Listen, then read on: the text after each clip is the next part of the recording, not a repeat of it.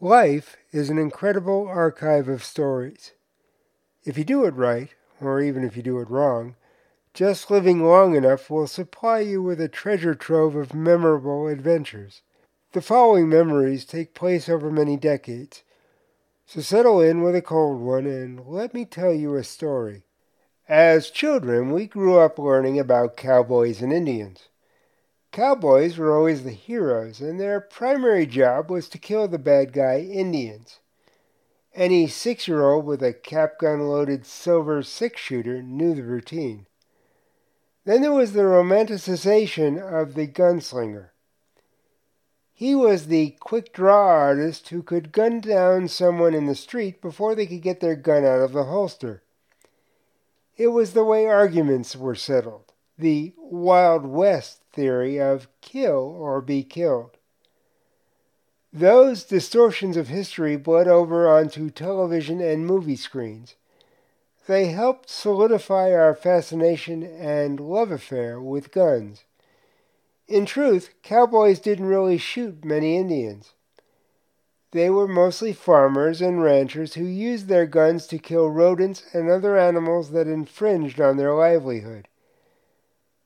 As for the gunslingers, there may have been a few, but they weren't as pervasive as Hollywood would like you to believe. In today's culture, they'd probably be classified as mercenaries. There were no daily shootouts on Main Street or gunfights at various OK corrals. Those that did occur were immortalized by storytellers who traveled throughout the country. Much like the child's game of telephone, where information goes in one end and comes out the other end in a completely unrecognizable form, the legends that grew were, for the most part, unfounded. Actually, when you think about it, that's not so different from today's social media platforms.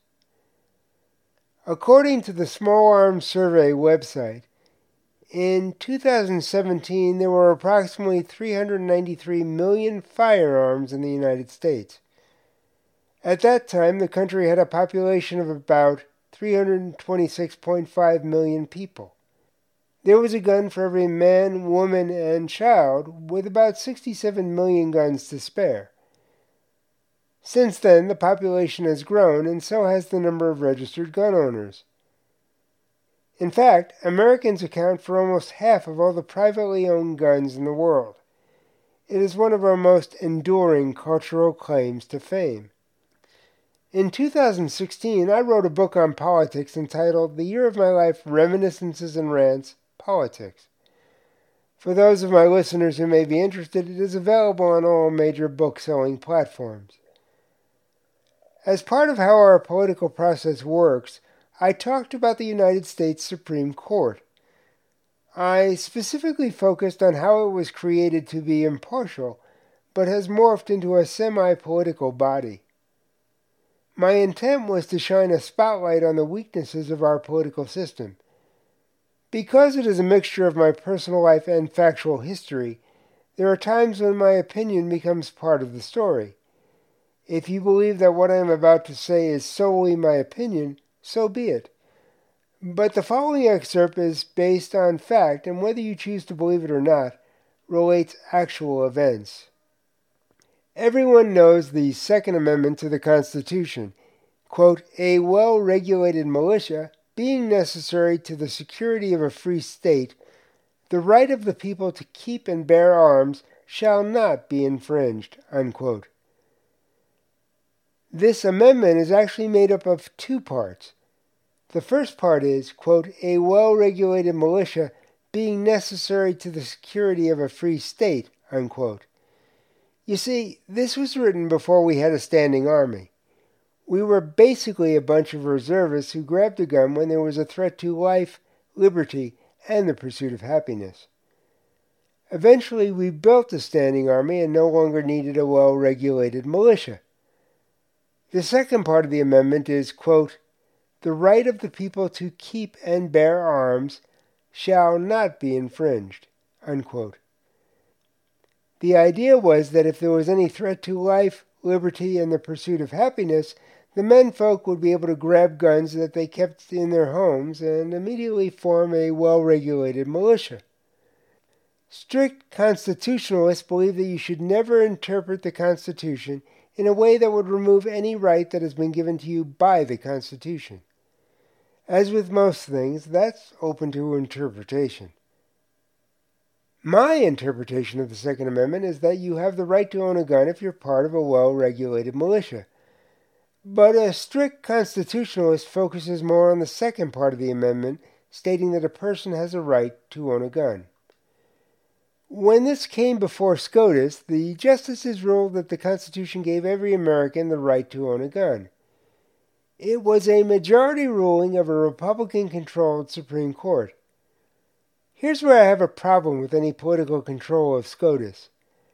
The Supreme Court of the United States is supposed to be an impartial legal body, but that rarely seems to be the case. We have more guns than people in this country. We have the highest rate of firearms related deaths and injuries in the world. And yet, a Republican controlled Supreme Court opted for political dogma over impartiality. I'm not saying that a Supreme Court controlled by Democrats would have been any more impartial. I'm pretty sure that it would have been just as partial to a liberal point of view. What I am saying is that a society that has moved from muskets to assault rifles needs to be more flexible in its judicial decisions, whichever political party is in charge. That's what I wrote in 2016. So, where does that leave us? I think gun ownership in this country will continue to grow as long as we continue to grow more paranoid about the dangers lurking around every corner.